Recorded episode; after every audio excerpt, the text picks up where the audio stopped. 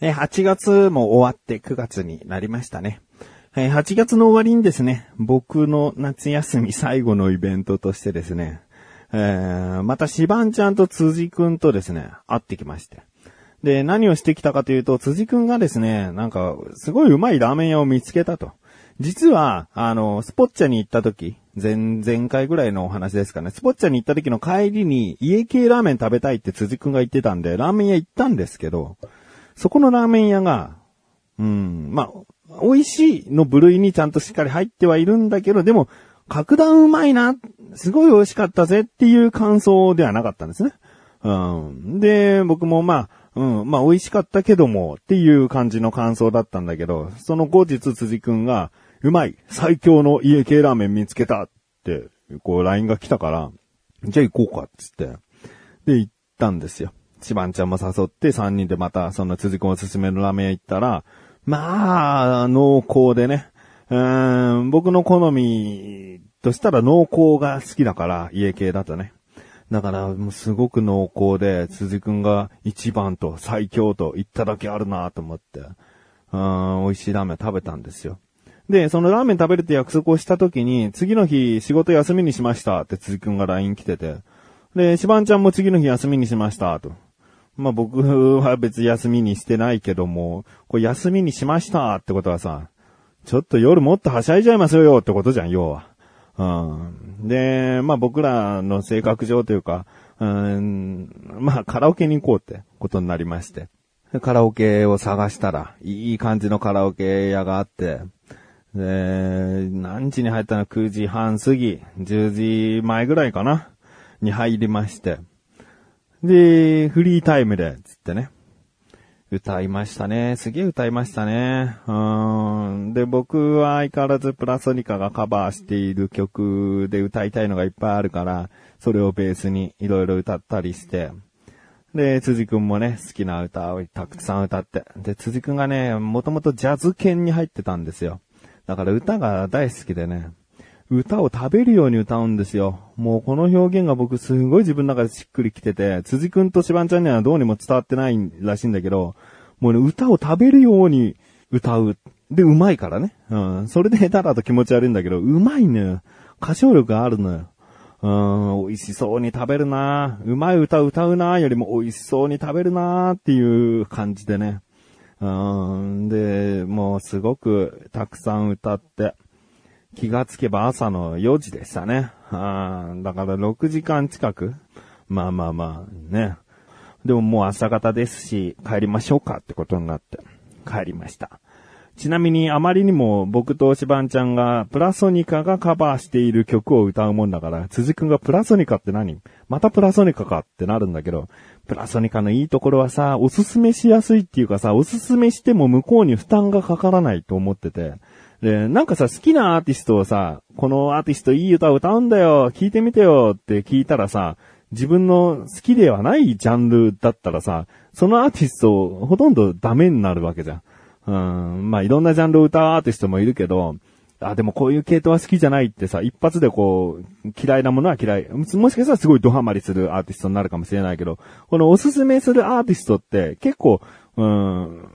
辻くんならいいかな、どうかなってさ、人を選んでおすすめするよね。うん。だけど、プラソニカをおすすめするってさ、プラソニカって、もうそのグループ自体はカバー曲を歌う YouTube のグループだから、あの、自分の好きなアーティストとか自分の好きな曲調を選んでプラソニカの曲を聴けばいいだけなんだよね。で、そこで気になるメンバーがいれば、そのメンバー中心に他の曲も聴いてみればいいし、もう常に全体的な感じが好きだったら他の曲も聴いてみればいいっていうことだから、なんか、押し付けずにプラソニカ好きなんだよ、聴いてみたら？探してみたら？って言えるよね。うんまあ、まだまだね、プラスに関熱が冷めていないというところはアピールしたかったんですけども。ということで、とはいえ8月ちょっと自分は忙しかったので、とあることが起きちゃいましたという話がしたい自分がお送りします。菊池のなだらか向上心。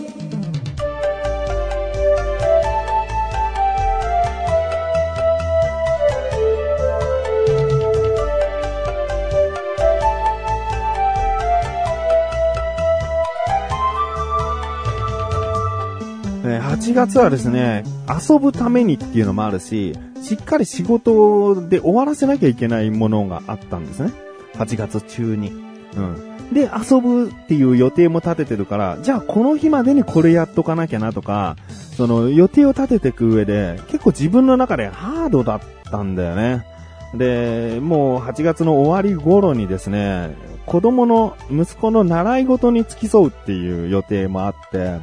で、電車に乗って、でそこに行ってっていうことをするんだけど、まず、ま、ね、8月も終わりに差し掛かって疲れが来てたのか、あの、乗り換えて、とある駅に行くってことだったんだけど、新橋の駅で乗り換えだなと思って、新橋の駅降りたんですね。で、東西線だっけな？乗り換えなきゃと思って、えー、だいたい駅って降りれば、どこどこ乗り換えはこちらってさ、矢印とかがいっぱいあるから、それを見て僕は結構乗り換えするんだけど、それが現れないんだよね。あれ？と思って。とりあえず改札出るかって出て、えー、新橋だよな。あれ？何々線はある、何々線ある。でも、東西線がないってなって、あもう一回ちょっと乗り換えのアプリ見直すかと思って見直したらさ、乗り換えなきゃいけないところ日本橋でさ、で、まあ、日本橋だったら、その、数駅先で住んだんだよね。だからとんでもない場所で降りちゃったわけじゃなくて、日本橋と新橋だったらまあまあ近いから、危ねえと思って、で、慌ててさ、日本橋まで行って、もうまあ全然ちゃんと時間は余裕持って出かけてたから、それぐらいのロスは大丈夫で、遅刻はせずに行けたんだけど、いや、こんなことも今までしないけどな、新橋と日本橋ってまあ、間違えたことないけどな、とか思ってさ、でも疲れてんのかな、みたいな。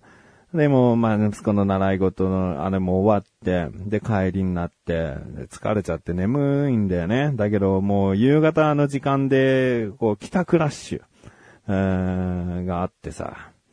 うんまあ、ぎゅうぎゅう詰めの満員ではないんだけども、まあ、振り返ったら周りの人に迷惑かかるかなぐらいの、やや余裕はあるけど、混んでるっていう状態の車内で、で、座ることはできなくて、立ってたんですね。で、息子をドア側に立たせて、僕が覆いかぶさるっていうか、向かい合うようにして、えー息子の前に立ってたんですね。息子はドア側で、その向かいに僕が。で、前にある手すりを持っていただよね。うん。そこでしばらくこう電車に乗ってなきゃいけないんだけど、眠くなってきちゃって、でもまあ立って寝るというかね、ちゃんと手すり持って目つむってるっていうのでも十分こう、なんだろう、まあ眠気が取れるというか、楽にはなるから、ちょっとしばらくこう目つむってようと思って、こう、うとうとはしてるんだけど、意識は半分ちゃんとあるっていうような状態で、で、ガタンゴトンガタンゴトンって揺れてたら、しばらくしたら、ガーンっていきなりもう、もう頭に衝撃が来て、で、何かっていうともう完全に寝て意識がないまま、頭のこう重みが前の方に倒れてって、手すり、こう、縦に長い棒状の手すりの角におでこを思いっきりぶつけたのね。で、いけって思って。でもまあそんな大声もなるべく出さずだったと思うんだけど、バーンって当たって、あってなって、で、前には息子がいるんだけど、こう僕を見上げて、大丈夫？みたいになって、で、いってーってなって、もうね、感覚としたら僕の頭蓋骨が卵だったらもう完全に真っ二つになってただろうなぐらいの、なんだろう、もうすごい衝撃だったんだよね。うんもう、まさにドンキで殴られたような、うんなんか久々になんかこういう感覚になったなっていう、もう頭に衝撃が走って、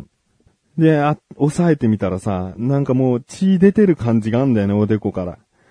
で、切れてるのがわかるし、もう、ぷくーって単行分なのかぶつけたあれなのかわかんないけどなってて、で、血が出てるよって 息子に言われて、先ほども言ったようにもう満員電車で。で、隣のサラリーマンのおじさんが唯一声かけてくれたかな、だ、大丈夫ですか？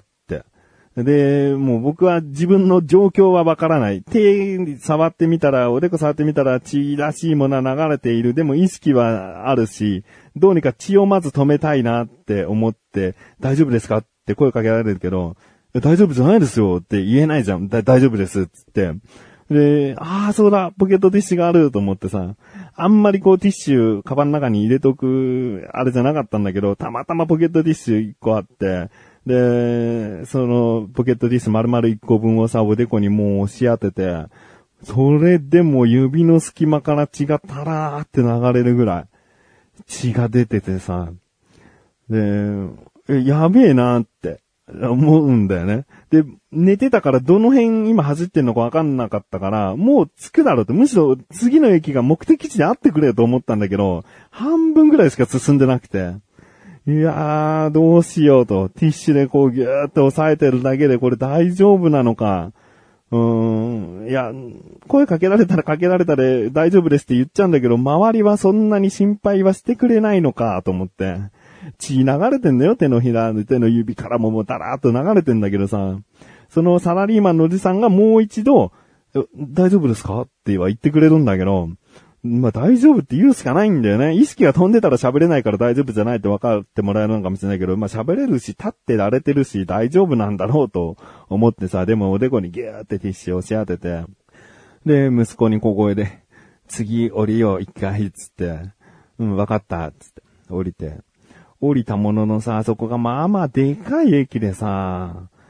そのでかい駅だと、こう駅員さんのいる場所まですげえ遠いんだよね。で、ずーっとティッシュ、血だらけのティッシュをおでこに押し当てながらさ、歩いて歩いてさ、なんか逆に声かけてくれなくていいぞ。周りの人声かけてくれなくていいぞ。で、変な目でも見てくれるなと思って、もうスルーしてくれと思って。息子連れて歩いてって。で、一応さ、駅員室を目指してはいるんだけどさ、な、何を、何、何のために行くんだろうって思ったんだよね、途中でね。え、な、救急車呼んでくださいって言うのかなって。いや、そんな大事でもねえしなって。一回トイレ行こうっつって。で、トイレにやっと鏡があってさ、自分の傷の状況とかわかんだよね。で、水でさ、多少こう、あの、血を落としてさ、あー、パックリ割れてるわーと思って。うん、自分の目の半分ぐらいの傷口ね。うん、あもうすごいパックリいってると思って。でも、血をさ、ずっとちゃんと抑えてたせいかさ、一回こうティッシュ外したらさ、血は止まったり、でもなんか衝撃与えたらじわーってまた出てきちゃうような、なんかそんな状態になってて。まあ、とりあえず絆創膏が欲しいなと思って。で、やっぱり駅員室を目指したんだよね。コンビニが途中にあればさ、コンビニでもよかったんだけど、なくて。で、駅員室に行ってさ、若い男性の駅員さんが3人ちょっとなんか話し合いをしてるところに、すいませんって言って、で、はい、つって、すいません、あのー、立ったまんま寝ちゃって、でお、おでこを手すりにぶつけちゃったんですよ、って言って、その3人さ、あ、はい、ほぼほぼ無反応っていうかさ、あ、はい、で、みたいな感じだから、こっちもさ、そんな冷静に来られちゃうみたいな、ヘラヘラしだしちゃって俺。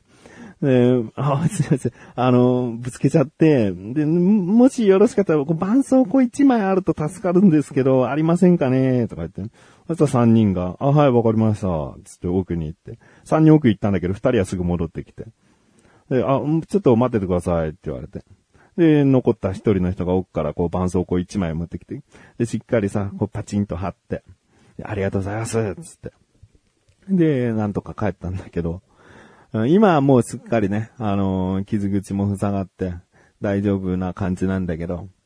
こんなことないもんななんか頭から血流したって人生で言っても初めてだし、うん、なんか疲れた、あんまり疲れたことでね、無茶、無茶はしたつもりはないんだけどね、立ったまま寝ちゃおうっていうのがある意味無茶だったのかなと。まあ無茶せずにね、しっかり自分の体をね、えー、休ませようと思いました。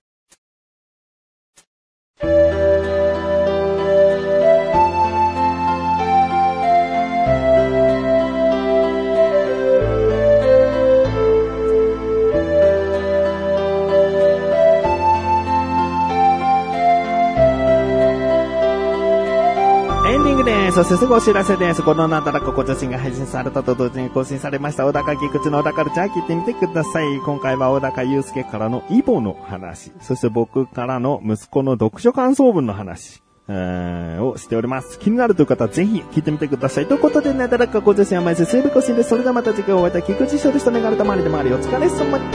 す。